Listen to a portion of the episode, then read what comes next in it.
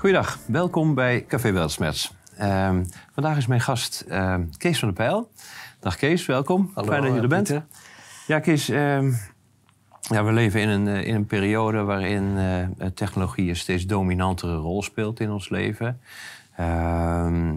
We, worden er ook steeds afhankelijker van, van onze smartphones, onze computers, onze netwerksystemen. En, eh, maar als het aan sommigen eh, ligt, eh, blijft het daar niet bij. Nee. Ehm, zoals bijvoorbeeld eh, meneer Klaus Schwab al zo mooi heeft gezegd. ehm, ehm, ja, eh, technologie zal niet, niet alleen bepalend zijn voor, voor hoe wij leven, maar in de toekomst ook, in de nabije toekomst ook voor wat we zijn. Ja. En daarmee doelt hij eh, volgens mij, voor zover ik het kan interpreteren, op, op een, of nou zo zegt hij zelf ook, op een soort samensmelting tussen aan de ene kant digitale technologie en onze biologie, onze genetica. Zeg maar. En eh, eh, dat wordt ook wel eh, onder de noemer transhumanisme gebracht. Ja. Ehm, heeft, heeft het transhumanisme verder nog andere ehm, zaken waarvan je zegt van oké, dit is, dat is van belang dat kijken dat weet voordat we Ja, het erover ja, kunnen ja, hebben? ja, ja. Nou, om te beginnen is het natuurlijk zo dat, dat eh, de uitbreiding van onze zuiver biologische mogelijkheden, ik denk gewoon bijvoorbeeld aan het, eh, ons geheugen, eh, met de smartphone en de laptop en het internet. dat dat een geweldige sprong vooruit is, die, die je als verrijking van, van het menselijk bestaan kan, ik bedoel, eh, als ik vergelijk de tijd dat ik mijn proefschrift deed eh, en eh, wekenlang in bibliotheken doorbracht, terwijl nu twee middagen en je hebt ongeveer hetzelfde Ja, ja, ja. kwantitatief eh, binnengehaald. Eh, Dat is een verrijking. Alleen wat we vaak vergeten natuurlijk, of ja, wat ook nu wel langzamerhand door heel veel mensen is opgemerkt, is dat ehm, eh, wij, als wij naar ons internet kijken, dan kijkt het internet ook naar ons. Ja. En het is vooral die laatste dimensie, eh, die tweezijdige spiegel. Wij denken dat we alleen ons eigen scherm zien, maar dat scherm ziet ons ook. En Ja. via het scherm zien andere instanties zien ons ook. En die tweezijdige spiegel, daar is nou die fantasie ontstaan van... stel nou eens voor dat we van die, van die mens die dus uitgerust is... met die elektronische ja, extensie... dat we van die mens een extensie van de elektronica maken. Ja, omkering van. Ja, eh, dus een omkering van, ja, precies. Ja, dan, je hebt natuurlijk het beroemde moment, ik weet niet of je de film eh, 2001 van Stanley Kubrick, eh, Kubrick, paraat hebt, hè, dat, dat men naar eh, een, een missie naar Jupiter heeft gestuurd die geleid wordt door computer HAL, Mhm. met al één letter terug van computer. IBM. Ja, en Hal die stelt op een gegeven moment vast dat de menselijke bemanning geen vertrouwen meer in hem heeft. En hij, hij kan alles waarnemen. Ook hij ziet de Ja. lipbewegingen van de mannen die weten dat ze niet in zijn gehoor, binnen zijn gehoorsgrenzen moeten komen. En hij besluit dan om die mensen uit te schakelen. ja. Nou, eh, eh, de grote, het is een prachtig beeld en een, hele mooie film trouwens, een van de mooiste aller tijden.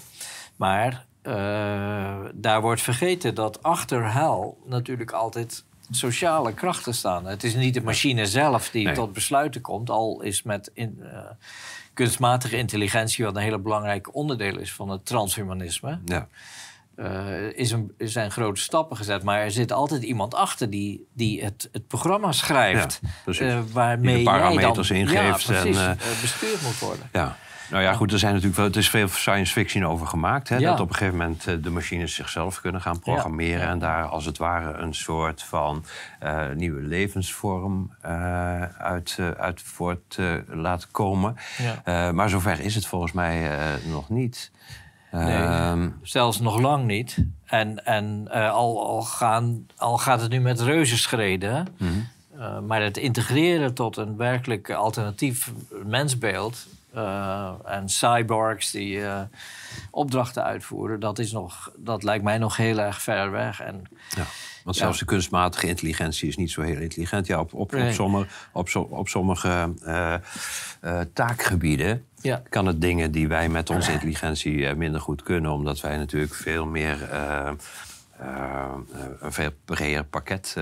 Ja, precies. En wij, en wij hebben intuïtie. Ja, dat hoef Ja. ik jou als psycholoog niet vertellen. Maar wij hebben intu- intuïtie. We kunnen ook eh, diagonaal lezen, zal ik maar zeggen, in ons eigen geheugen. ja, ja. En dat zijn allemaal dingen. En we, we hebben een moreel eh, besef. Eh, dat, bleek, dat blijkt in de afgelopen twee jaar iets dunner te zijn gezaaid dan wij gehoopt hadden. Maar dat wil niet zeggen dat het er niet is en dat het ook niet terug kan veren. Er, zitten in, zeker in een maatschappij, zitten verbanden eh, die in dat opzicht een enorme veerkracht hebben. En dat is nou juist wat eh, kunstmatige intelligentie, die, die kan eigenlijk alleen maar sta- feiten stapelen. En dat doet hij met zo'n ver- verbazende snelheid. Mhm. Ik heb begrepen dat zelfs een automatische vertaling, die tegenwoordig ook eh, binnen, ja, die, die al bi- binnen enkele jaren naar eh, bijna vertaalkwaliteit Ja. zijn Ja, dat is echt ongelooflijk. vooruit gegaan. Dat daar bijvoorbeeld gebruik wordt gemaakt van big data. Dus dat men enorme bestanden heeft waar, eh, ik noem maar wat, eh, eh, Engelse vertaling van de romans van Couperus in zitten. Ja. En dat als jij dus een, een zin uit het Nederlands in het Engels wil, dan loopt hij even de, de verwante zinnen in Couperus Ja, na. er zit een herkenningstechnologie en dan die. Ja, ja, ja, ja, het is, het maar is het blijft alleen maar stapelen. Er, er komt dus nooit dat morele moment en het, het moment van, nou, dat doe ik niet. Nee, Ehm, nou, je zegt dus, het is dus, het is dus het, het tweezijdig. Ja. Hè? Het is niet alleen eh, de techniek die ons dient, maar eh, eh, wij, van ons wordt inmiddels, zonder dat we dat al te veel beseffen, ook verlangd dat wij die techniek gaan, gaan dienen. Ja. Of in ieder geval degene, Degene die die parameters eh, eh, Precies, daarin stoppen. precies, precies. Ehm, nou is het inderdaad zo dat ehm, als technologie, eh, naarmate technologie dus een, een belangrijke rol gaat spelen, eh, omdat het ook eh, strijdig is eigenlijk met, om, nee, omdat het ehm, gespeend is van moraliteit. Ja. Ehm, is het zo dat moraliteit een hindernis is in het besturen van, van de wereld? Nou, eh, niet zolang je van de morele voorschriften gebruik kan maken om je macht te bevestigen. Mhm. Eh, dus eh, op een gegeven moment zijn de Romeinse keizers, eh, ongeveer in 200, 300 eh, na Christus, zijn ze overgestapt op het christendom. Ja. En als je dan naleest in eh, Gibbon over de eh, decline and fall of the Roman Empire, Mhm.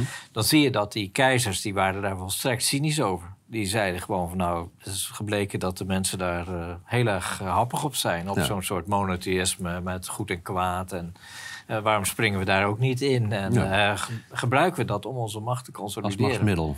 Ja, dus in die zin is, is de... Kijk, de moraal is, is authentiek in de zin dat die begint bij mensen. Maar hij wordt ook op het moment dat hij zich manifesteert... onmiddellijk gemanipuleerd en geschoven in de richting van de bestaande machtsverhouding.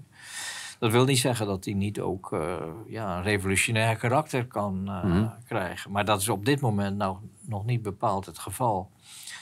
Omdat de, ja, de plooibaarheid van de mensen... We hebben, we hebben een eeuw ideologische beïnvloeding achter de rug. Ja. Eh, dus er is geen eh, eeuw nog in de mensengeschiedenis geweest... waarin eh, propaganda zo'n enorme rol heeft eh, Mhm. gespeeld. In de, niet alleen in de oorlog, maar ook ja, de, denk maar aan de Koude Oorlog. En in die propaganda zitten allerlei hele subtiele mechanismes verborgen. Ja, ik, ik heb het gevoel dat ik hier iets uit zit te leggen aan Nee. iemand die daar opmerkelijk langer mee bezig is dan ik. Maar eh, dat wil zeggen dat jij zonder ook maar het idee te hebben dat je het spel van een ander meespeelt, is dat hetgene wat je op dat moment juist aan het doen bent. Ja.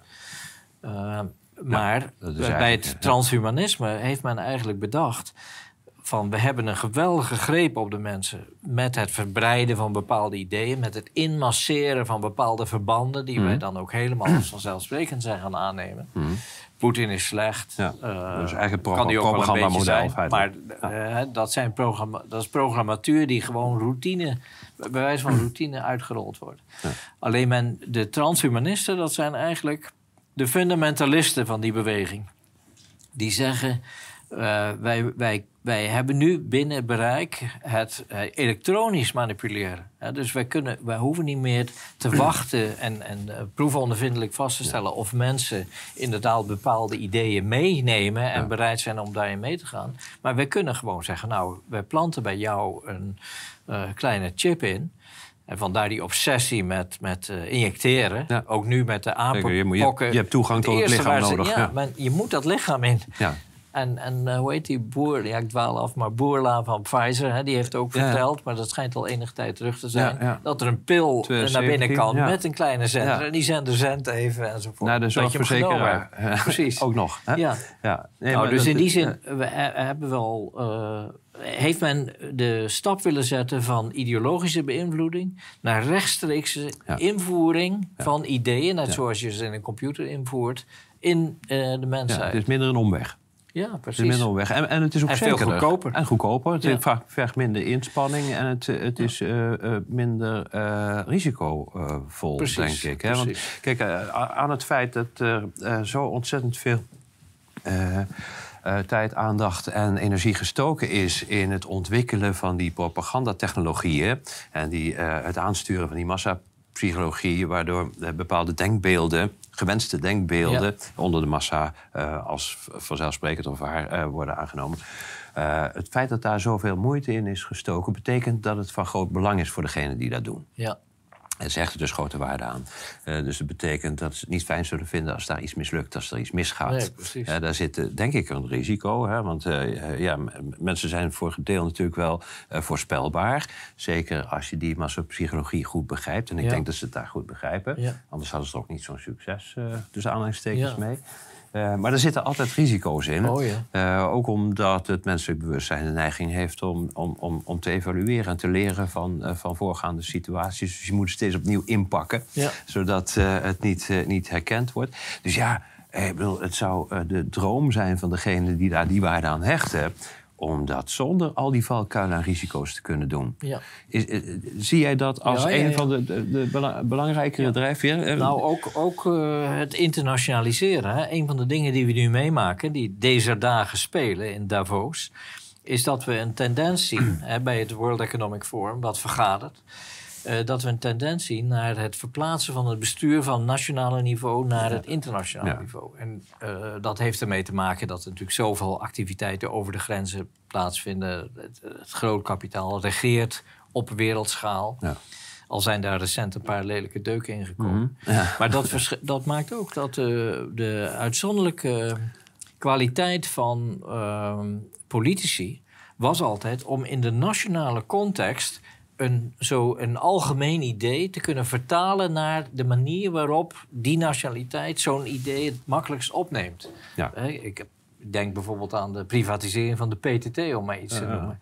In Frankrijk is dat nog steeds niet gelukt. Omdat het niet in de cultuur past daar. Nee, precies. Men Dus- houdt van, van ja. het eigen postkantoor. Ja. In Nederland eh, is het gebracht zo van... ja, dat is gewoon zo, dat is niet meer van deze tijd... Om met een apart postkantoor... zo'n duur kan je ook een restaurant weinig, eh, wat minder eh, gehechtheid aan Precies, tradities. Precies. Nou, en, en dat maakt natuurlijk dat je voor het doorgeven van bepaalde boodschappen ook weer afhankelijk bent van mensen die een vingerspitsengevoel hebben Ja. voor hoe dat in dat land Ja. nou net gaat. Ja, en die bovendien eh, verhindert het ook globalisering. Hè? Ik bedoel, je hebt, eh, voor globalisering, als je de wereld vanaf eh, zeg maar een centraal punt zou willen, willen besturen, dan kun je geen rekening houden met al die lokale Precies, precies. verschillen, voorkeuren en dat soort zaken.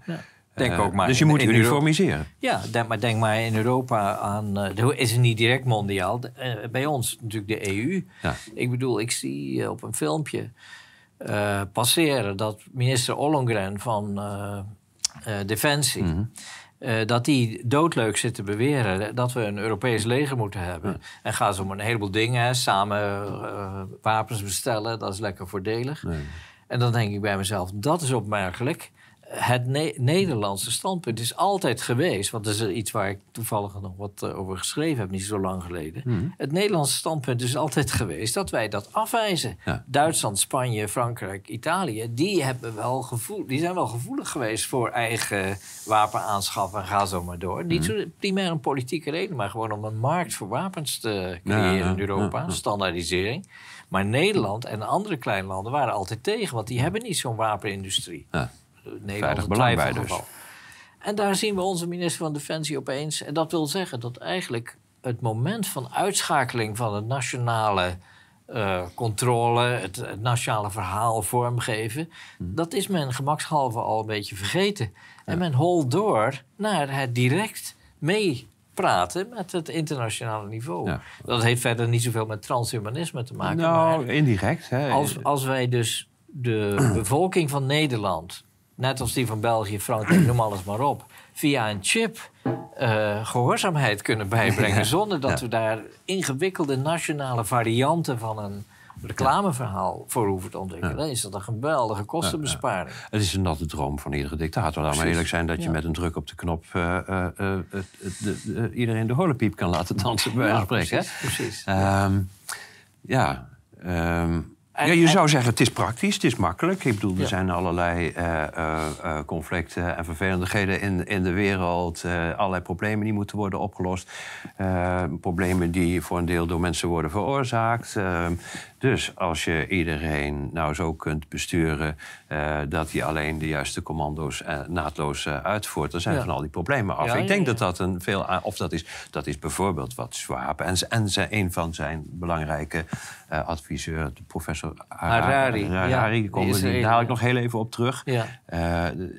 Um, ja, ik bedoel, in praktische zin zou er bijna iets voor te zeggen zijn. Ja, ja, ja. Uh, uh, nou ja, dat hopen wij. Dat ik speel even advocaat van het ja, maar, hè, maar ik bedoel, ja, logisch. Als je het bekijkt vanuit de, de, de wensen en verlangens... en de taken ook van bestuurders... Ja, ja. zou je zeggen, ja, wat is er op tegen feitelijk? Hè? Maar dan, dan kom je denk ik toch weer terug op, op die moraliteit waar we het net over hadden. Ja, ja, ja maar ook op de nationaliteit. Hè? Dus, dus ik denk dat. Kijk, de bestuurders zijn, zijn degene die de, de, de boodschap die circuleert. En, en zoals men nu op dat World Economic Forum bij elkaar zit, dat is ook om de horloges gelijk te zetten. Van gaan we nou bijvoorbeeld binnen de komende maand al uh, met kracht een nieuw QR-programma uitrollen en mm. uh, gehoorzaamheid in dat opzicht afdwingen. Maar het is nog altijd zo dat de politici terug moeten naar het nationale niveau... om dat dan weer een beetje op, de, op een geëigende manier te verpakken. Ja. Um, uh, ja, ik, ik, vergeet even wat ik wou zeggen ja. door dit, door dit Nee, nee, maar nu moet er dus nog rekening gehouden worden met, de, precies. met de lokale verschillen. Juist, en, en de politici zijn daar dus de deskundigen in. Maar achter die bestuurders zit een echte heersende klasse. En die heersende klasse voelt zich meer bedreigd dan ooit. Dat, dat is in mijn ogen. Ja? Het, het, waar, waar, waar, blijkt dat uh, uit? Nou ja, dat blijkt uit anekdotische dingen zoals uh, het, het bouwen van atoomvrije uh, villa's in de bergen in Californië. maar dat is een proces wat eigenlijk al veel langer loopt. Kijk, de, van, vanaf 2008 met name, dus het instorten van het financiële systeem. Ons, ons is nog steeds niet helemaal duidelijk gemaakt waar die instorting in bestaat. Alleen uh, kenners zullen je links, rechts, voor en achter kunnen vertellen dat het systeem wat toen is ingestort niet meer uh, op poten kan worden nee, gezet. Nee, het is niet reparabel. Uh, nee, precies. Het is alleen nog uh, nou, even aan het infuus in, in, kunstmatig leven te houden. Precies. En tegelijkertijd is dus vanaf dat moment, vooral de jaren die daarop volgden is een ongekende opleving van stakingen, anti-regeringsdemonstraties, oproeren, rellen, maar ook drugsgebruik en vlucht in, in ja, middelen die de realiteit kan, kunnen doen vergeten, is opgetreden. En dat maakt dat het steeds moeilijker wordt om die meerderheid, om die grote meerderheid, eronder te houden. Want ook, in, denk maar aan ons eigen land, er is gewoon niet genoeg politie om achter iedere burger een agent te zetten. Nee, nee dus je zult dat op, dus op, uiteindelijk op psychologisch niveau, ja, zelfs, zelfs in, in, mei 68 in Parijs weigerde de politie op een gegeven moment om erop in te haken. Dat omdat zei, ja, dat, ja. Anje-revolutie in Portugal. Ja, precies, wij, wij, zien daar geen mogelijkheden meer. Nou, en in dat opzicht uh, is er dus eh, vrees in de heersende klasse. En is ook een deel van die uh, mensen, en dat zijn vooral de IT-magnaten, Jeff Bezos van Amazon, Gates, noem ze allemaal maar op. Die worden langzamerhand natuurlijk een beetje cliché, omdat ze, als je het niet meer weet, dan zeg je het zal Gates wel zijn. Maar er is, is wel degelijk via de media een enorme invloed van dit soort figuren.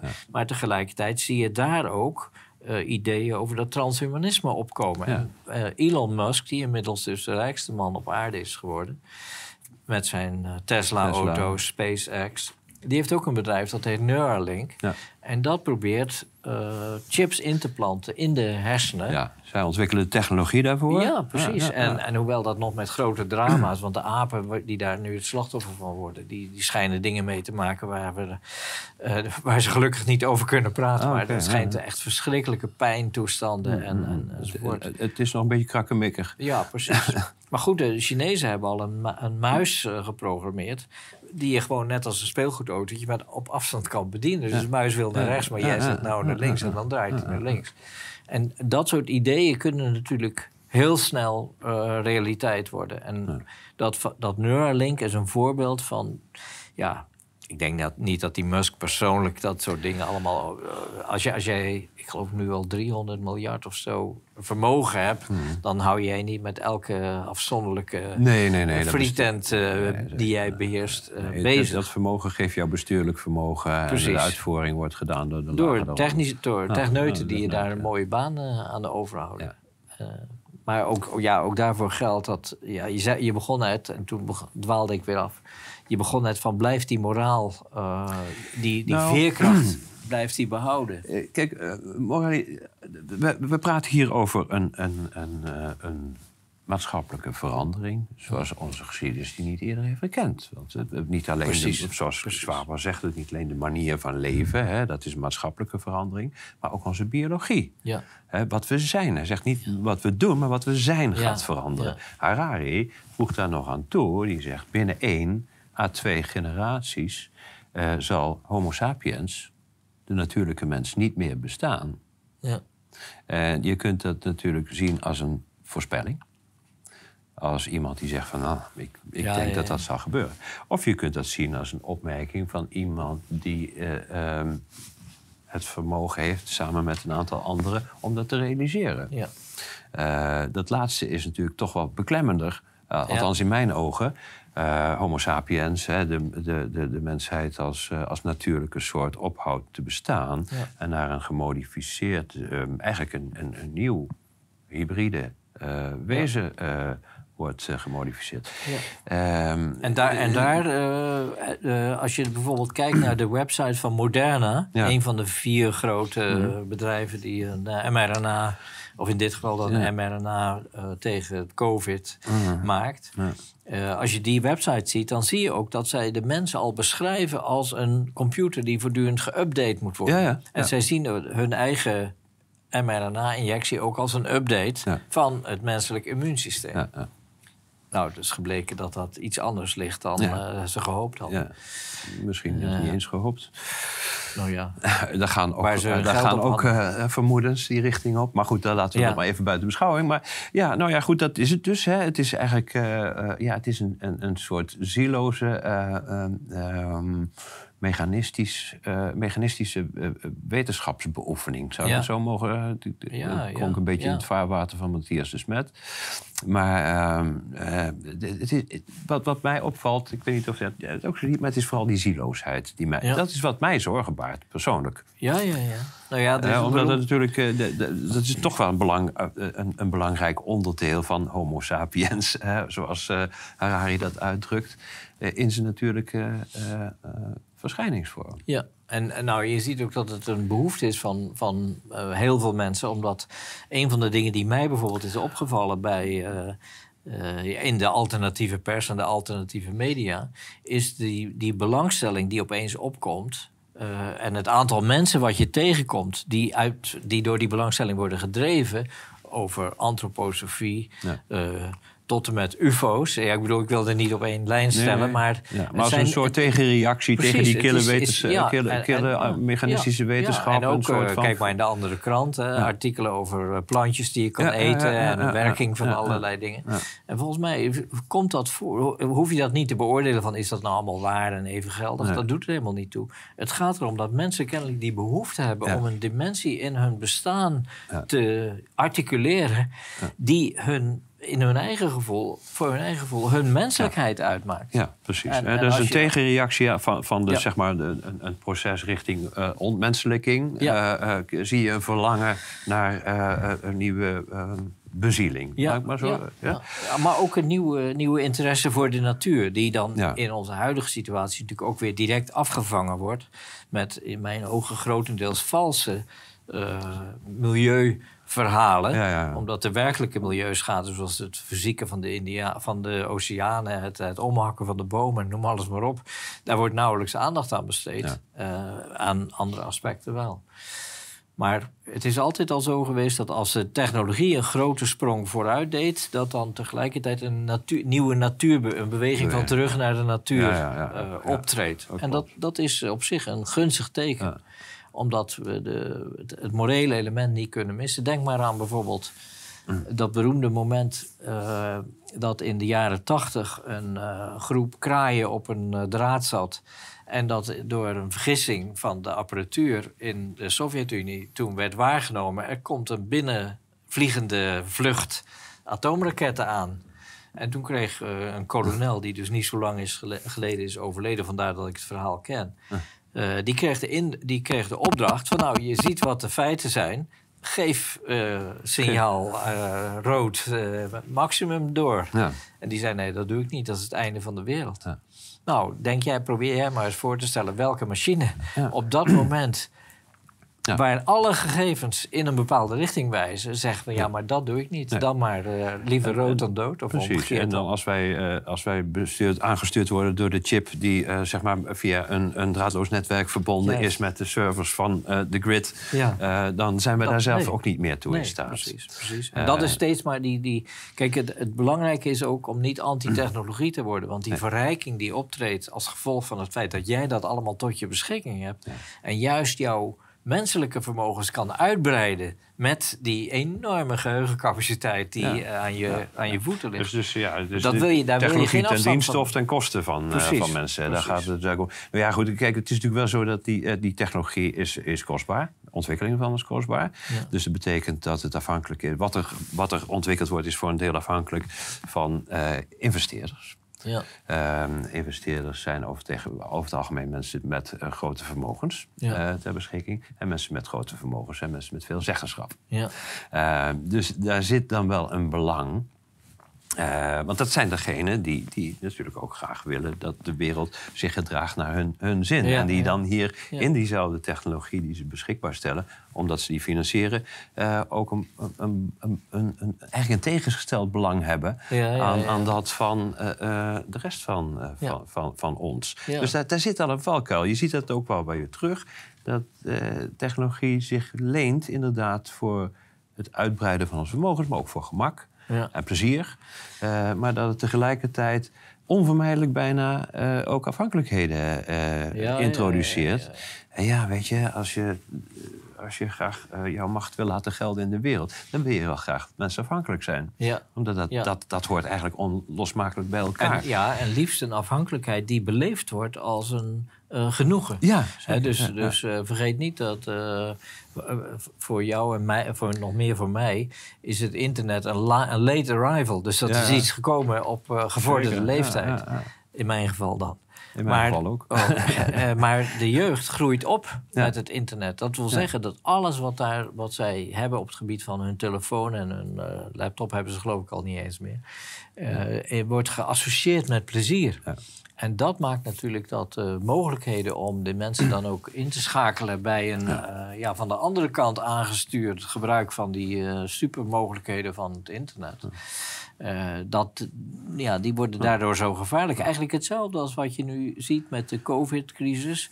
Dat door eh, een onderdrukkingsproces eh, te ver- verkopen als eh, jouw gezondheid beschermen, heeft men twee derde van de bevolking om er, eh, meegekregen, Ja. actief meegekregen. En ook zelfs eh, in, in dat proces, maar ook zelfs zijn zover en gemotiveerd om zich te keren tegen degene die waarschuwen van is dit wel een goed idee en Ja. moeten we ons daar niet tegen te verzetten. Ja. Dus, dus ook daar geldt weer dat er eh, eh, dat het, het gebruik van de informatietechnologie, dat de informatierevolutie zelf een, een massabasis heeft gecreëerd voor technieken om de massa ervoor eens en altijd onder te Ja, ja, ja. eh, Nou krijgen. ja, maar precies zoals je zegt, het is eh, verkocht met de voordelen. En dat is natuurlijk ook noodzakelijk. Hè? Ik bedoel, kijk, zo'n technologie kan alleen een succes worden als het publiek het omarmt. Ja. Dus je moet eerst je moet zorgen dat je de voordelen, aardigheden, eh, genot noem jij het, maar ook gemak en, en veiligheid is ook altijd een mooi argument.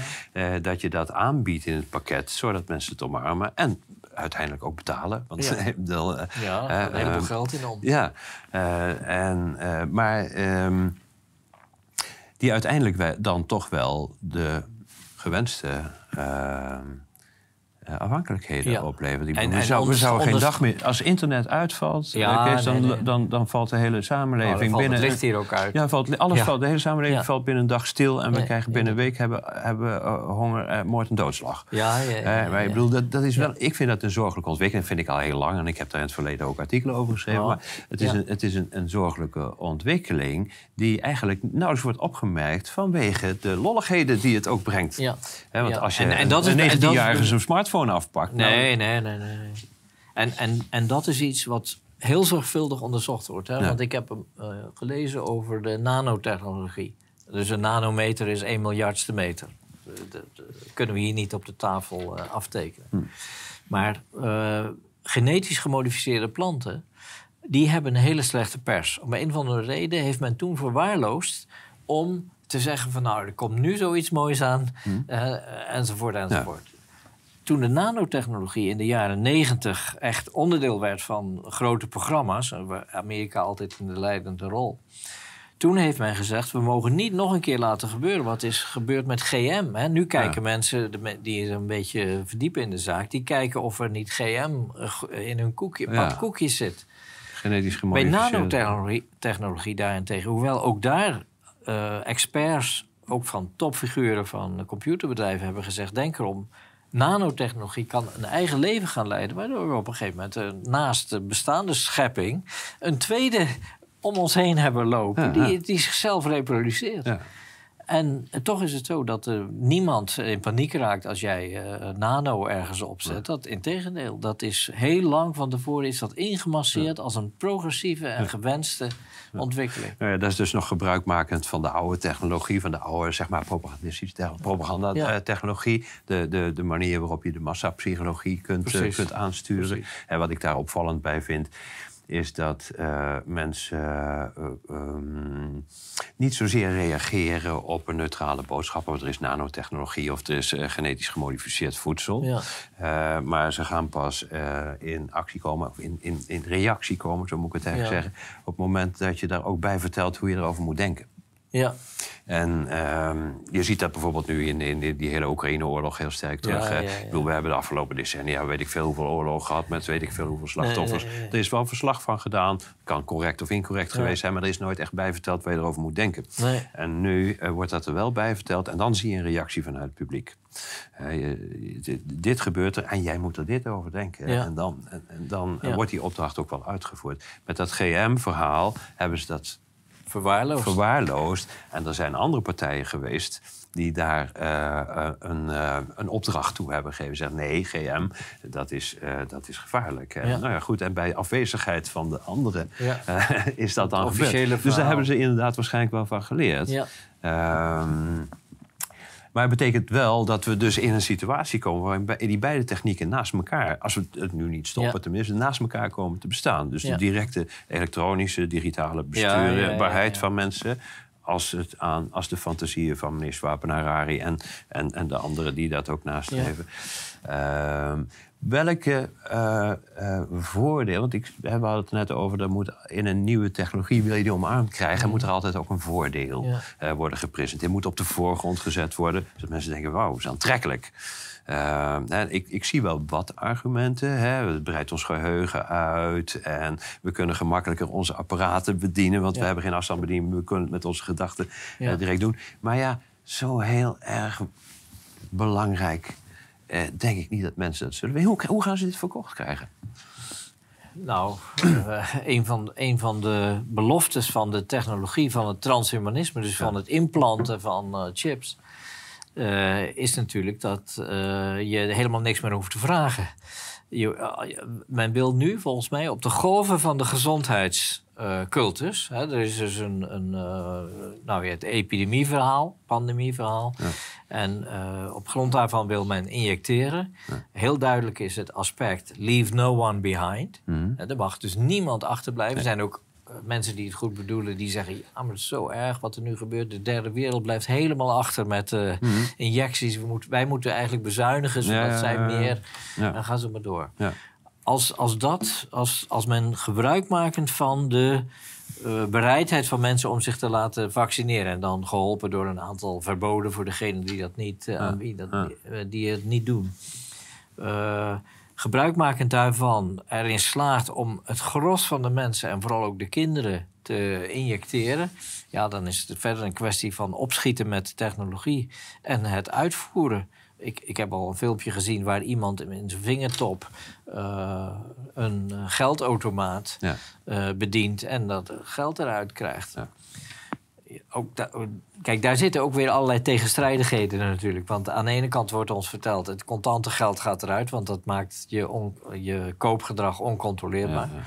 Uh, aan de andere kant uh, kan je met je vingertop de geldautomaat bedienen. Maar ik hoorde net dat in het centrum van Alfa aan de Rijn is nog maar één geldautomaat waar elke dag een rij van een meter of tien ja, voor staat. Nou, in mijn woonplaats uh, is dat precies hetzelfde. Er zijn er nog maar een paar en het is altijd hartstikke druk. En het is een ontmoedigingsbeleid is het feitelijk. Ja. ja, wie heeft er zin om te gaan staan als je ook gewoon bij de kassa met je pin kunt Ja, precies. precies, precies. maar, maar, goed, ja, dat snap ik dan nog wel. Hè, maar daar wordt dus ook een mate van aantrekkelijkheid, van gemak, wordt daar ingebouwd. Uh, maar dat is toch wel een, een, een, hobbel die ik nog. Dit is wel een grote hobbel. Hè? Dat mensen bereid oh, moet maken om, om zich een chip uh, te laten uh, implanteren en zich te laten aansluiten op een. Nee, natuurlijk is dat een grote. Maar zo wordt het niet verteld. Nee, het wordt verteld dat je een gevaarlijke ziekte kan krijgen. En, en ja, veiligheid. Heigend in het ziekenhuis geweigerd wordt omdat de bedden niet voldoende zijn. En, en dat is de weg waar langs men de dus er zal een koppeling gemaakt worden tussen gezondheid en de beveiliging die die, die, die chip en uh, nou, zeg maar die, die, die, die, ja, die, uh, die transformatie uh, jou kan, kan bieden. Ja, ik moet er direct bij zeggen dat mijn, de grondgedachte van, die ik heb en die ik ook in mijn prachtige boek Pandemie van de Angst heb ik had het even mee moeten neer, neergelegd, is dit project gaat mislukken. Omdat er zijn namelijk veel te veel verschillende belangen die in de, laten we zeggen, afgelopen twee jaar parallel hebben gelopen. En, en dus elkaar min of meer de ruimte hebben willen geven. En dan denk ik bijvoorbeeld de IT-sector naast de farmaceutische industrie, naast de wapenindustrie en de hele repressie-instellingen eh, die er zijn. Uh, maar we naderen nu al het punt waar die, uh, dat, dat met elkaar sporen van die verschillende belangen begint uh, frictie te vertonen. Ja, ja want kijk, als op een gegeven moment blijkt voor, aan mensen zoals, nou ja, nee, ik kan al die namen noemen van de oligarchen die achter die grote IT-bedrijven zitten. Hmm. Als die gaan vaststellen dat de maatschappij enorme schade gaat oplopen uh, door uh, farmaceutica die ondeugdelijk is, of CQ geweldige nadelige effecten heeft op termijn, ja, dan komt de vraag wie gaat dat betalen? Het is nu toch al zo, hoor ik van mensen, dat men die, die vliegen, ik vlieg niet meer, maar dat er mensen zijn die vliegen die zeggen: Ja, ik wil wel weten of ik met een piloot zit die ingespoten is of niet. er is nu een proces gaande van de KLM om, tegen die jonge piloten die dan toetreden, die dan ook ingespoten moeten zijn. Nou, in Amerika is al duidelijk geworden dat degenen die dat hebben gedaan.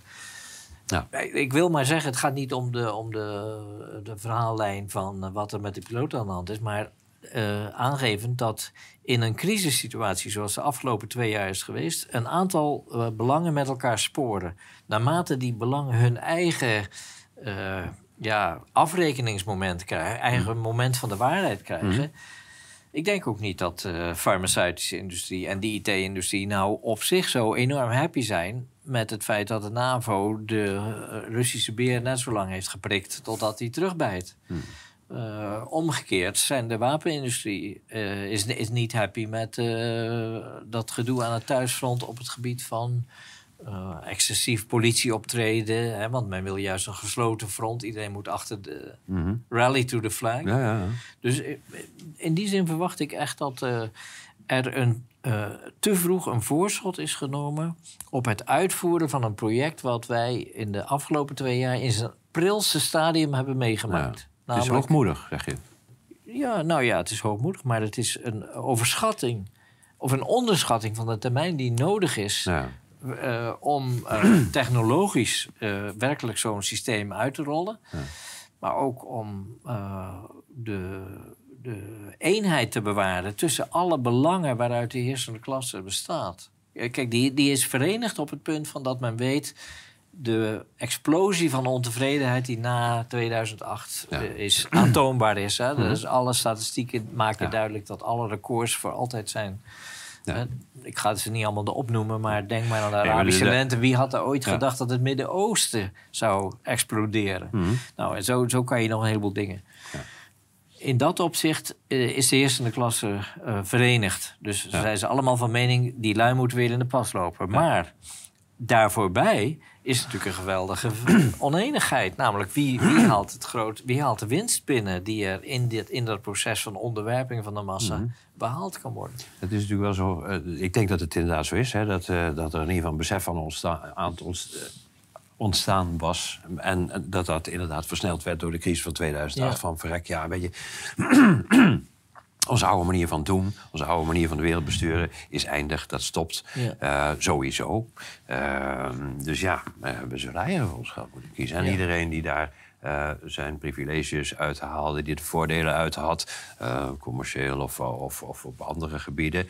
ehm, de grote spelers zullen daar wel bij betrokken zijn geweest. Bij, Ja. het, bij, het, bij denk, nou ja, de denktank zoals je nu in World Economic Forum bijvoorbeeld eh, ziet. Ja, waarbij ja. allemaal vertegenwoordigers van die twee eh, sporende, van die verschillende sporende belangen zeg Ja. maar, bij elkaar komen. Ja. En eh, zoiets hebben van ja, luister, als wij niks doen, dan vallen we allemaal uit de boom. Ja, ja. Dat maar, maar dat is dus een, een tamelijk oppervlakkige eensgezindheid. Hè? Het zijn Ja. uiteindelijk... Het is een opportunistische eensgezindheid. Ja, precies. in een bepaalde situatie zeggen we kunnen in deze situatie nu beter even een alliantie vormen en wachten met elkaar de tent uitvechten tot het allemaal gebeurd is. Precies. Eh, Maar op een want gegeven anders moment... vallen we, vallen we allemaal ten prooi aan, eh, aan, aan een andere eh, reset. Ja, en als op een gegeven moment een zekere normaliteit terugtreedt, eh, terugkomt... al is het maar, zoals we, wat we nu meemaken, een soort speelkwartier... Hè? dat men Ja. zegt, nou ja, de mensen moeten even de kans krijgen om op adem te komen... Ja. En dan hebben wij gelijk ook de kans om achter de rug van Precies. mensen... niet Ondertussen vliegen de wetten Ja. eh, erdoor. De horloges worden gelijk gezet in Davos en noem alles maar op. Ja, precies. Eh, maar in zo'n periode van normaliteit, die misschien ook weer langer duurt dan we verwacht hadden. Want ik spreek net eh, Koen en Michiel, die bezig zijn om eh, projecten, een project op poten te zetten. om verzekeringsclaims te gaan onderzoeken op, het grond, op grond van vaccinatieschade. Mhm. Als dat soort eh, processen, dat soort hele belangrijke activiteiten, het hele proces van terugkeer naar de repressie vertragen, dan krijg je een langere periode van business as usual. En op dat moment zullen de verschillende onderdelen van, het, van de heersende klasse, coalitie, eh, met elkaar in oneenigheid. Ja, zou het een breekpunt zijn of zou het een hindernis zijn die genomen moet worden? Nou ja, al- altijd dat laatste natuurlijk. Een, een, breek, een breekpunt. Dat werpt de, de machthebbers, om ze dan maar wat zo neutraal te noemen, weer terug op de noodzaak eh, het, geled, de gelederen te sluiten. Ja, precies. Dus, dus in een- die zin zit er een soort eh, Ja. herhalingsmechanisme in. Ja. Maar Nee. omdat je net eh, aangaf van ja, het gaat, het, gaat, het gaat waarschijnlijk niet lukken. Nee. Mm, Om, om, ja, dat is ook de moed en wanhoop. En, en, en ja, de, de beroemde uitspraak van Gramsci... pessimisme van het intellect, optimisme van de wil. Ja. Eh, dus pessimisme van het intellect Ja. is dat je zegt... nou, de si- situatie is eigenlijk hopeloos. ja. We zijn met veel te weinig... de- onze inzichten zijn maar half ontwikkeld en noem alles maar op. Eh, maar optimisme van de wil wil zeggen van ja, jammer dan. Ja. Maar jij en ik zitten Ja. hier nog en Ja. Draait nog en nog Ja. een heleboel andere alternatieven. En daar haal ik een enorme energie uit. Om in de wetenschap dat wat wij op dit moment vertegenwoordigen, en dat zeg ik echt in alle bescheidenheid, is wat mensen tot mensen maakt. Ja. En ja, ik ben net dus, eh vertelde ik geloof ik van tevoren, heb ik mogen spreken voor een groep eh, eh, gereformeerde studenten in Wageningen. En uh, toen dacht ik ook bij mezelf, hier zie je toch de veerkracht die in onze maatschappij zit. En die allerlei bronnen kan hebben. Die kan hebben als het geloof hebben van, van in dit geval van jonge mensen. Uh, politieke overtuiging van allerlei slag. Uh, en die daar komt die veerkracht in tot uiting. En onze taak is eigenlijk om dat bij elkaar te krijgen. Net zo goed als, als de de machthebbers verenigd zijn en hun overlegorganen, zouden wij meer moeten investeren in niet een gesloten organisatie, want dan uh, zitten we, zit de top daarvan zit binnen de kortste keren samen met Willem Engel in de bak. Ja, ja dat uh, ook. Maar zoiets zoals, nou, wat ik dan in een stuk in, uh, hoe heet het, gezond verstand heb genoemd, een, een vrijheidsfront, hè, naar het model van het volksfront uit de jaren 30. Ja, ja. Ja. Uh, ja, ja, alles uh, valt of staat daarbij bij draagkracht uiteindelijk. Ja, hè? Draagvlak bedoel ik. Draagvlak, uh, en, maar, maar ook, je moet ook de technieken gebruiken die de andere partij gebruikt. Ja, dat is dingen aantrekkelijk maken. Ik, ik zal niet licht vergeten dat we hier het verboden jaaroverzicht hadden in de zaal hier. Mm -hmm. Ja, daar ging een enorme uitstraling uit van, van optimisme. Ja. Nou ja, we hebben gezien dat mensen pas echt in beweging komen als ze daartoe een opdracht krijgen. en die opdracht moet komen vanuit een vanuit een bron die gezien wordt als een, als een betrouwbare autoriteit. En, ja, inderdaad. Vertrouwen wekken. Ja, het, moet een vorm van, autoriteit, van ja, betrouwbare autoriteit zijn. Inhoudelijke autoriteit, laat ik maar zo zeggen. En uh, dus wat dat betreft ehm, ja, zou je dat ook inderdaad kunnen omkeren waarom zou er vanuit degene die beseffen wat er nu, er nu gaande is... en zich daar bezorgd over maken, terecht naar mijn smaak... anders staat we hier ook niet met z'n tweeën natuurlijk... Ehm, eh, om, om, om daar uh, een soortgelijke boodschap uit te laten gaan. Een soortgelijke opdracht. Ja. zorg, eh, draag zorg voor nou ja, het voortbestaan van de menselijke soort, voorbestaan van Homo sapiens. het voorbestaan van de menselijke mens. Eh, Want anders gaan we naar de onmenselijke, onmenselijke mens. Ehm, in, hoever, in, in, hoeverre zijn, zijn, zijn, zie jij Swaap en Harari als, als, als uh, luchtfietsers en fantasten... of als werkelijk uh, uh, lieden die hun, ehm, hun plannen kunnen realiseren? Is, nou, die Harari is... Is, is, is dat iets waar, je, waar, we, waar, we, uh, waar we serieus moeten nemen? Ja, ja, ja, ja. Ah. Omdat, kijk, Schwab is, is in uh, begin jaren zeventig begonnen met het opzetten van een, uh, een soort meetsysteem... Om te, om te vergelijken hoe landen erin slaagden om concurrerend te worden. Dat wil zeggen... gunstige investeringsbelasting, winstbelasting, noem alles maar op. En uh, daaruit is gaandeweg dat World Economic Forum uh, gegroeid. Hoe hij aan het gezag kwam uh, om uh, daar allerlei topfiguren naar voren te halen. daar moet geld achter gezeten hebben. Want, ja, het is, ik vind het ook wel raadsel. het mist elke vorm van charisma. kijk, kijk je, je, moet niet vergeten dat mensen als de, de, Tony Blairs van deze wereld en de Mark Rutte's... die zijn erg gevoelig voor uh, ja, een gratis vliegticket... eerste klas naar een, uh, en onderdak om daar met andere mensen te spreken. Kijk, de eerste klas heeft zich altijd georganiseerd via netwerken. Dat is in de 18e eeuw al begonnen met de vrijmetselarij, noem alles maar op. En gaandeweg steeds professioneler Het, het verlenen van privileges in de verschillende lagen van de hiërarchische piramide, eh, waardoor die in stand blijft. Ja. ja, en een van die privileges is informatievoorsprong. Als jij het vermogen hebt om uh, met, uh, met Henry Kissinger en noem alle mensen maar op uh, in besloten ruimtes te confereren, dan kom jij daar vandaan met informatie die een ander niet heeft. Ja, die, ja, kennis is macht. Ja, precies. En, en dat, ja, dat heeft Schwab op een of andere manier naar zich toe weten te trekken. En die, hoe heet het, James Corbett, die zo'n show heeft van zo'n praatprogramma uit, vanuit Japan, geloof ik. Hij kan die ook niet meer vandaan voor nee. de pandemie. Die heeft, als, die heeft erop gewezen dat ook die verschillende organen, uh, dat die dus uh, geprofiteerd hebben uh, van grotere aandacht. Dus bijvoorbeeld het World Economic Forum bestaat sinds de jaren 70, maar is nog nooit zo in het nieuws geweest nee, als nu. Terwijl de trilaterale commissie, die in de jaren 80 veel prominenter was, ja, ja. die is wat naar de achtergrond gegaan, omdat die op die manier niet aan de weg hebben getimmerd. Dus er is ook tussen die instanties is weer een zekere concurrentie. Ja, of, als verschuiving, of verschuiving. Ja, precies. Wat, wat, welk van die instrumenten kun je nou het beste gebruiken? voor, de beoogde, uh, voor, voor, voor het forceren van de beoogde veranderingen. Precies. En, nou, en, daar, en daar komt die Harari dus kijken. Die is dus typisch toevallig verbonden aan het World Economic Forum. Op grond waarvan weet ik niet precies. maar ja, de boodschap die hij verkondigt, die is in die kringen kennelijk heel goed gevallen. En wordt zeker door Schwab met alle ja, Maar die is schaamteloos bijna, hè? zo openlijk. Ja. Je, je zou toch verwachten dat iedereen daar vol uh, afschuw over, over zou spreken. Maar... Ja, ja, maar wij, wij hebben de afgelopen twee jaar natuurlijk heel vaak uh, verwacht dat iedereen vol afschuw nou, zou reageren op onze afwijking dan, ja. Kees, laat maar zo zeggen. Ja, weet je, het is natuurlijk niet nieuw, hè, het idee uh, van totalitaire ehm, ehm, leiders en, en ook in binnen totalitaire binnen de culturen van totalitaire samenlevingen. Uh, dat er een soort overtuiging uh, bestaat dat, uh, ja, dat mensen zoals ze zijn, de mensheid zoals die is, dat die onvoldoende is, dat die tekortschiet, ja. dat die te slecht is. En dus gemodificeerd. Je hebt natuurlijk, vroeger had je minder mogelijkheden, maar je hebt die eugenetica-beweging gehad. die in principe hetzelfde doel had. en het idee van het verbeteren van de menselijke soort. Maar natuurlijk de nazi's tot een, tot ook een, tot een soort van, nou ja, hoe moet je zeggen, hè? Ja, maar ik denk afschrikwekkende ook aan, climax hebben, hebben gebracht. Uh, ik, kom, ik, kom, uit de, socialistische familie. Ja. En uh, mijn kritiek richt zich altijd in eerste instantie op mijn eigen voorland, zal ik maar zeggen. En een van de dingen die natuurlijk in het, in het hele Sovjet-experiment vergelijkbaar zijn met het transhumanisme, zij het op een veel primitiever niveau van totaal, totale controle, hmm. is het, het idee van de nieuwe mens. Ja.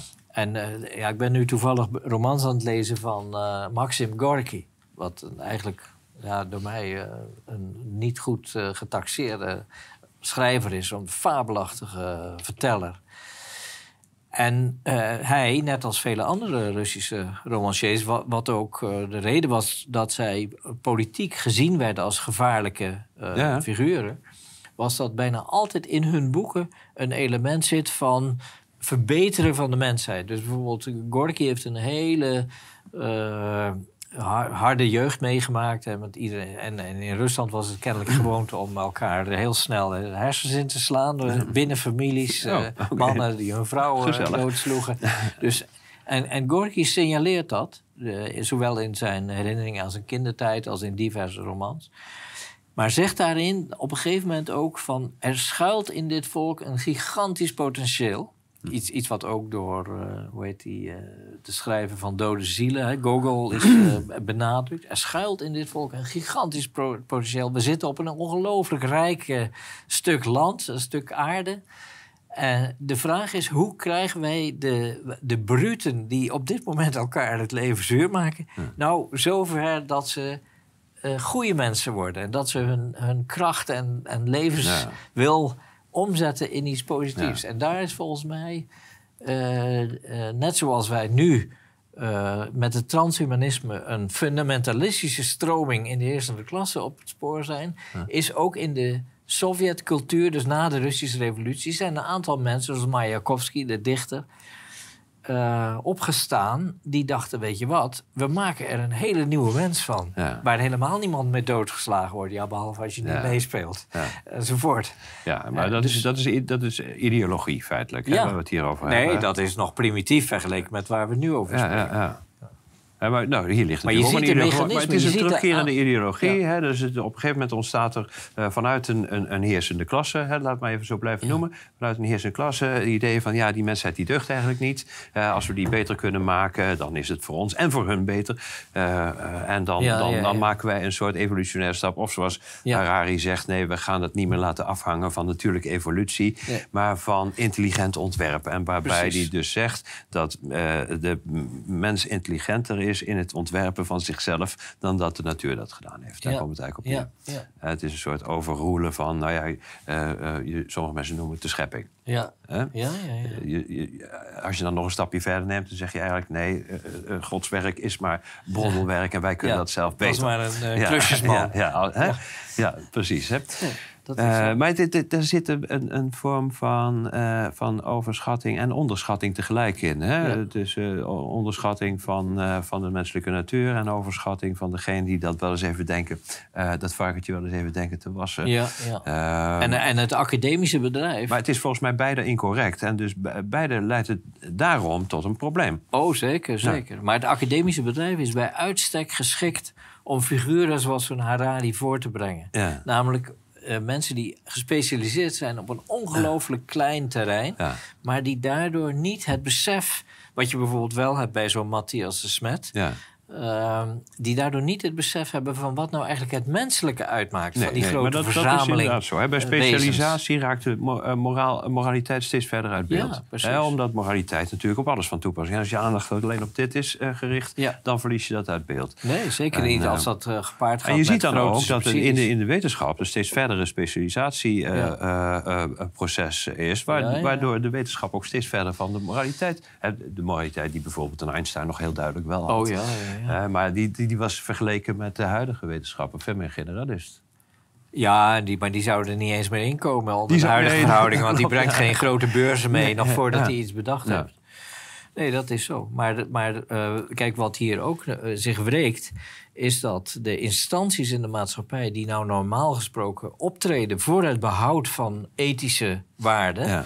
Eh, zoals de kerken Ja, bijvoorbeeld... ja. die hebben toch wel verstek laten gaan. Mm. Met een paar hele gunstige uitzonderingen. Hè, zoals bijvoorbeeld de kerk van Suriname. Ja, heb ja, ik op een heb gegeven moment gezien. Ja, heb ik ook gezien. een Geweldig. persconferentie. Maar je ziet het Jongen, hier ook bijvoorbeeld in, in, in, in waar, waar er nog wel een gemeenschap is met een door de kerk aangereikte morele consensus, Ja. zoals in Urk bijvoorbeeld, dan wordt Ah, het ja. heel erg moeilijk. OEC heeft dat ook een religieuze ja, ja, achtergrond. zeker. Dan wordt het heel erg moeilijk om Ja. daar een, een, een, een nieuwe soort kunstmatige ideologie te, ins- eh, eh, Nee, te precies. introduceren. Nou ja, dat heb ik zelf ervaren bij die gereformeerde studenten. Ja, ja, in, eh, precies. Nou ja, in, exact. Dat is in, Wageningen, maar ook ja. in de enige middelbare school in Nederland... die, die pertin- bij mijn weten, die pertinent weigerde om kapjes en dergelijke in te voeren... was een christelijk gymnasium Ja. in Leeuwarden. Ja. Ik weet niet of je dat gehoord hebt. Nee, Dat- heb ik niet gehoord, maar ik verbaas me niet. Nee, Verbaast me dus, niet. eh, en ja, dat is net eigenlijk als het verzet in de oorlog. Hè, dat degenen die, die direct wisten van dit kan niet... die Duitse nazi-bezetting... waren de antirevolutionairen en de communisten... die vanuit hun... Je hebt misschien wel eens gehoord eh, van de, het onderscheid... wat eh, de socioloog David Riesman heeft gemaakt... eh, tussen drie menstypes. Het eerste is het traditionele. Dat wil zeggen, je doet wat er altijd is gedaan. Ja. Dan heb je het inner directed. Dat zijn de Mhm. mensen die, ook al staan ze helemaal alleen, weten... dit is de juiste gang van zaken. Maar, zei Riesman in 1950... eh, we hebben nu te maken met een other directed man.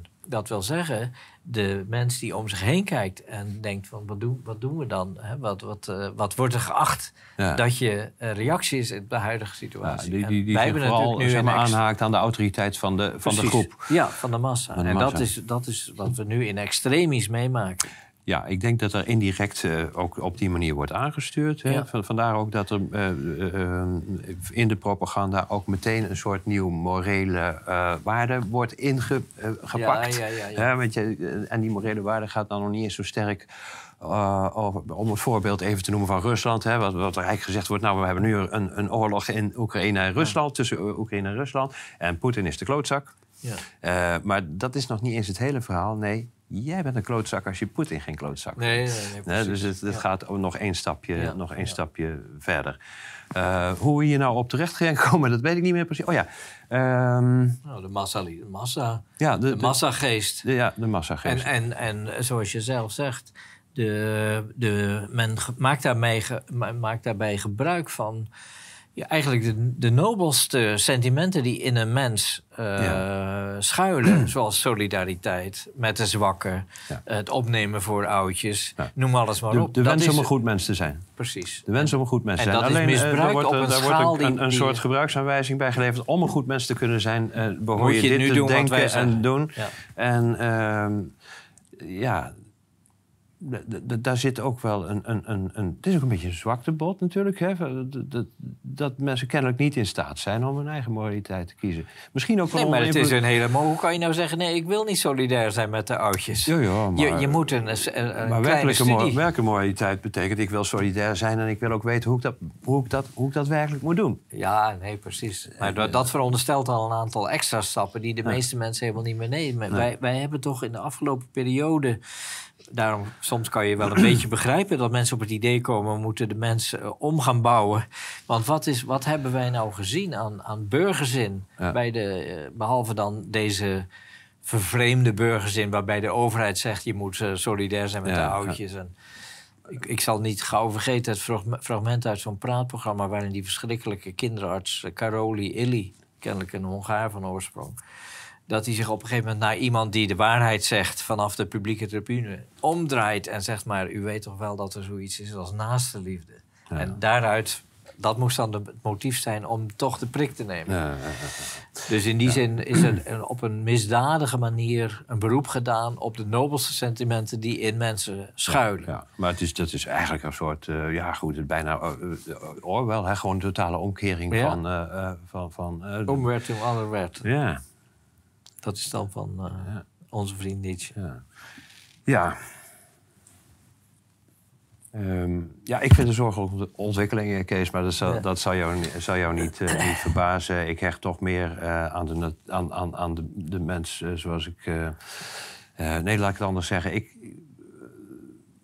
ik denk dat als, ehm, mm, als het meer gebruikelijk zou zijn om uh, waardering te hebben voor de manier waarop we zijn, dan zouden we ook minder uh, openstaan om ons te laten modificeren. Juist. Dat, dus dat, is, dat, dat, dat vereist een vorm van zelfkennis, hè, wat toch altijd nog de diepste vorm, de meest waardevolle vorm van kennis is. Maar ook, ook, onderwijs. Ik bedoel, een van de, van de crises die in volle omvang zichtbaar zijn geworden in de afgelopen twee jaar, is de crisis van het onderwijs. Het onderwijs is niet in staat gebleken.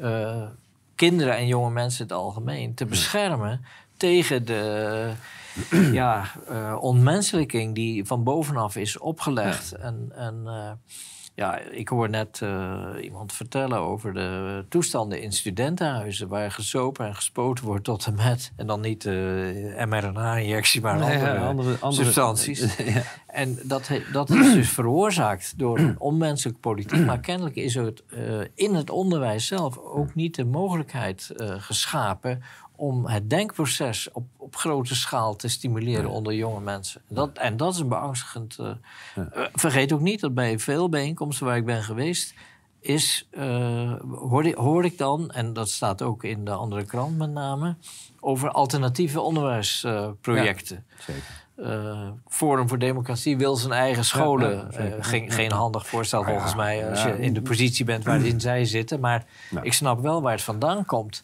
Uh, als jij wel, als je niet een D en een T eh, kan onderscheiden, maar je weet wel dat Poetin fout was en Willem Engel een gevaar voor de samenleving, ja, dan is er iets mis in het onderwijs. Nou ja, ik denk dat het voor, voor, het, behoud, voor het vestigen en behoud van de machtverhoudingen zoals ze nu zijn, onderwijs altijd een belangrijk instrument is geweest. Ja, ja. Eh, maar uh, je, je, je, je, je moet mensen uh, van een jongs af aan voorbereiden op het aanvaarden. Nee, dat is altijd zo geweest. Dat is altijd zo geweest. aparte, aparte vak vaderlandse geschiedenis was er natuurlijk niet voor niks. Nee. Maar dat wordt nu juist afgeschaft. Ja. Dus in die, in die zin. Nee, maar ik, ik, denk, ik, ik denk ook niet dat er een soort ideaalmodel van onderwijs is te geven waar, uh, waarvan je kan zeggen, daar komen mensen uit met een enorme zelf, met een enorm moreel beoordelingsvermogen. Dat is niet zo eenvoudig te bedenken hoe je dat zou moeten doen als je ook de tv hebt en je hebt ook het internet. En... Nou, nou ja, kijk, de, de, afwezigheid, we hadden het net over de, de, de, het verdwijnen van de kerk, hè, de afwezigheid van dus een aangeboden morele consensus. Hebben mensen terug in, in, in, in een individu. In, in, in de, en dan wordt moraliteit een kwestie van smaak. En zo is het ook gepropageerd. precies. En zo wordt het ook gepropageerd. Het moet een kwestie van smaak worden. Uh, en dan is er dus geen basis. Nee. En, Nee, eh, en, en vandaar En is dan- maar een hele kleine ja. stap om de mens zelf een kwestie van smaak. Ja, dus waar jij over geschreven hebt, over de transgender, is ook een onderdeel. Je ziet dat er al Eh, mee begonnen is. Hè. Er is eh, eh, de afgelopen twee jaar zijn eh, bijvoorbeeld eh, banen en, en bedrijven zijn onderverdeeld in essentieel en niet essentieel. Hoe, hoe, groot is, hoe, hoe klein is de stap nog naar mensen eh Ja, te ja, beoordelen ja. of ze essentieel of niet essentieel Ja, ja, nou ja, in de projecties van in dit geval ook het World Economic Forum toevallig. Zijn anderhalf tot twee miljard mensen bij de huidige digitale, naar digitaal toegaande kapitalistische economie zijn overbodig. Nou, dat is een beangstigend eh, perspectief als je Het denkt aan tegelijkertijd die technieken wordt, om de mensen eh, bestuurbaar te maken. Nou ja, daar gaan natuurlijk al langer stemmen over op. Hè, dat, we, dat, dat in bepaalde kringen gedacht wordt dat er te veel mensen zouden, Ja. zouden zijn. Dat eh, gecombineerd met deze mogelijkheden. Ja, Nee, ik krijg daar geen heel warm gevoel van. Nee, ik ook eh, Ik ook niet. Ja, wij, Eh, la- wij lachen, maar dat, ja. dat is niet uit vrolijkheid, maar uit... eh, Nee, nee, een beetje cynisch misschien. Ja. Maar, eh, ja, ehm, nou ja, ik, ik denk uiteindelijk dat ehm, willen mensen de- deze technologie niet omarmen, dat ze moeten begrijpen wat de keerzijde is en niet alleen eh, de voorgespiegelde voordelen ervan Ja. zien. En daar, daar zijn programma's als dit dan nog eh, eh, hopelijk dragen daaraan aan bij. Hè? Nee, ja, en, en het, het verbreiden van het idee van Big Brother is watching you. Ja. Dat als jij naar het internet kijkt, dan kijkt het internet Ja, ook aan- oh, nou naar ja, jou. En degene die daarachter zitten, dus die moeten we ook zichtbaar Ja. maken. Het is interactief op Ja. een verkeerde manier Op de verkeerde eigenlijk. manier, ja. ja, ja. Eh, Dus in die zin... eh, het maakt dus niet vrij, maar het maakt, onder, het maakt Precies, het maakt afhankelijk. En, Ja, ja. en hoe meer apparatuur er eh, gaat, gaat eh, verspreid raakt in de maatschappij, die helemaal eh los staat van morele oordelen van mensen, eh, hoe gevaarlijker het wordt. Dus bijvoorbeeld eh, James Lovelock in zijn boek over, eh, ja, dat heeft hij op 100-jarige leeftijd nog afgeleverd met een co-auteur. Maar eh, zijn boek, Nova Scene heet dat, dus het nieuwe tijdperk. Ehm, daarin zegt hij, de mensheid kan nog eh, ja, eeuwen doorleven... ook op, verspreid over meerdere planeten... door gebruik te maken van kunstmatige intelligentie op één voorwaarde. En dat is dat we geen defensieapparatuur... Ja. eh, gebruik laten maken van kunstmatige intelligentie. Ja, ja. Want dan kunnen er rampen op- optreden... die trouwens ook al voor de nanotechnologie zijn eh, eh, voorspeld. zeker. Nou ja, kijk, eh, eh, ge- werkelijke moraliteit is natuurlijk altijd gebaseerd op de waarde van het leven. Dat is wat er centraal Ja. staat in moraliteit. Ja, hè? De- precies. de- het behoeden van de waarde van het leven, eerbied voor het leven, dat soort zaken. Dus wil zeggen dat bij het verdwijnen van moraliteit eh, dat ook eh, verdwijnt. En dat Precies. is, dat is dus een bedreiging voor het leven. Want Ja. de destructie is wat dan overblijft. Ja. Je ziet dat eh, iedere keer voorafgaand aan een periode van destructie... eh, die moraliteit verdwijnt of vervangen wordt door een, door kunstmatige, kunstmatige laat maar zeggen, nep, methode, eh, nep ja. eh, Ja, ja.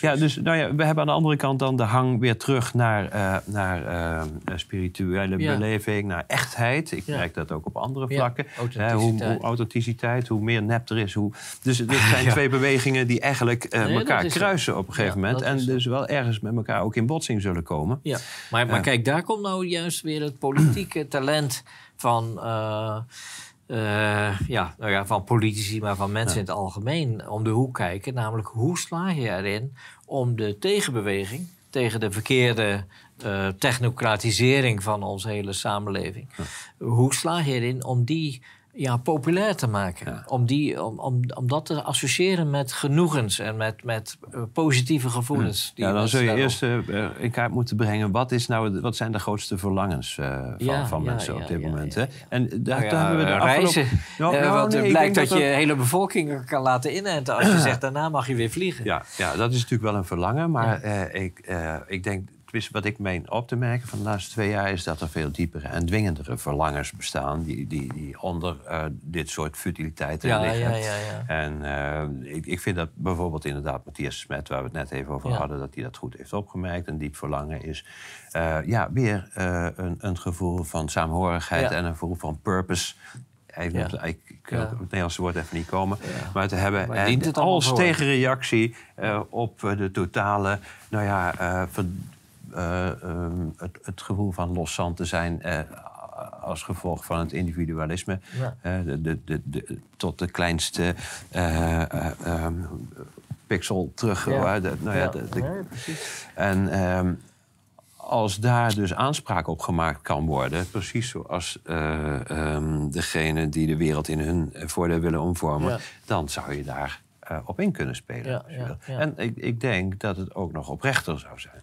Oh nee, het- het zou direct op de feiten gebaseerd en op, Ja. de, op, de waar, op het ware eh, karakter van mensen gebaseerd zijn. Ja, persoonlijk denk ik dat, dat eh, eh, de cultuur in dat opzicht een onmisbare factor is. Dus Ja. het propageren, het, fe- het feit dat bijvoorbeeld op dit moment de, de concertzalen leegstaan, omdat men, omdat men de gang daarheen verleerd heeft of Ja. nog altijd denkt dat je daar dan ziek wordt of dat soort dingen. Ik weet niet hoe het gesteld is met het lezen van eh, literatuur, maar ook daar geldt voor dat eh, je daar in aanraking komt met eh, dimensies van je bestaan die een machine nooit zal kunnen vervangen. Nee, precies. En ja, dat, dat zou in het onderwijs moeten zitten. Maar goed, dat krijgen we op heel korte termijn. Nee, niet, vanmiddag eh, wordt dat niet meer gaat, gaat vanmiddag niet meer lukken. Nee, nee. ik, ik heb wel de indruk dat. Ik, ik moet wel zeggen, ik moet mijn, mijn visie wel wat bijstellen. Ik had gedacht dat het, eh, het proces allemaal wat sneller zou gaan. Van bovenaf gestuurd. Uh, die, die reset. Ze nemen er wat meer tijd voor dan ik had gedacht. Maar eh, eh, heel lang zullen ze het toch niet voor nemen, denk ik. Nee, maar dat wil ook zeggen dat, eh, kijk, we, lezen deze dagen dus dat eh, de eh, Wereldgezondheidsorganisatie een eh, aanscherping van het gezondheidsverdrag van 2005 wil doorvoeren, heel snel, zodat zij kunnen bepalen wanneer Ja. een epidemie is, noem alles maar op. En ook vaccinatiedwang Ja. kunnen opleggen, want dat is volgens mij echt de zaak die je in de gaten moet houden. Eh, Oh, maar er staat tegenover dat Rusland bijvoorbeeld zich nu terugtrekt uit de Ja. World Health Organization. Nou ja, dat, dat, dat, was eh, ook al, Brazilië ook. Hè? En, eh, ja, Brazilië doet ook niet mee. Dus Nee. wat dat betreft is, op het, is, is door de. En daar, daar zie ik dus een heel reëel belangenconflict. Is door het poken van de, van de NAVO in de huid van de Russische beer. eh, eigenlijk een onverwachte eh, verschuiving in eh, Rusland, maar daarmee ook in de wereldverhoudingen opgetreden. Die het idee van een wereldregering helemaal in de geest van het transhumanisme als eh, extreem fundamentalistische variant eh, doorkruist. Dus in dat Ja. opzicht is, is de mat onder, onder die wereldregering weggetrokken. Doordat er een paar hele belangrijke spelers niet meedoen. Ja. China helaas wel. Soms denk ik dat China zelfs een van de aanjagers van dit hele proces is geweest. Zowel via de WHO als, Ja. als in die laboratoria waar dan eh, met eh, virussen wordt geknoeid. ja, ja, ja. Meestal op Amerikaanse rekening trouwens. Ehm, om het af te ronden, Kees. Ben je optimistisch? Nou, zoals ik net heb uitgelegd, eh, pessimisme van het intellect. Dus Ja. ik, ik, eh, ik zie het somber in. Je, staat, een beetje, je hinkt een beetje op twee benen. Ja, nou, er was... er Jij bij- bent dan nog optimistischer dan ik hoor. Want eh, ik. eh, Nee, maar er was een, eh, hoe heet het, eh, een hele leuke bijeenkomst van de andere krant. Ja. eh, waar Saskia van Orly, een van de schrijfsters, ook het woord even voerde. En die, of het nou een vraag was waar ze het antwoord op gaf of zelf. eh, zij zei, ik zie aan het eind van de tunnel duidelijk licht. Namelijk dat dit gaat, dit gaat mislukken, wat ik ook denk. Maar, zei zij, we gaan eerst nog een periode in waarin het heel zwaar kan worden. En dat is eigenlijk precies zoals ik er ook over denk. nou, dat laatste zie ik ook gebeuren. Dus de korte termijn, zeg maar. Lange termijn eh, zie ik geen licht. Maar dat komt niet omdat ik donker zie, maar gewoon omdat ik het moeilijk vind om er een voorschot op te nemen. Nee, precies. Ik kan Nou, het zoals het zei, in the long run we're all dead. Ja, in the long run we're all Ja. dead. Ja, nou, dat, misschien is dat wel een mooi besef om ons Ja. wat minder druk te maken Ja, over allerlei eh, dingen waarvoor we angstig zijn. Kees, ik wil je graag bedanken. Nou, jij heel erg bedankt, Pieter. Dank je.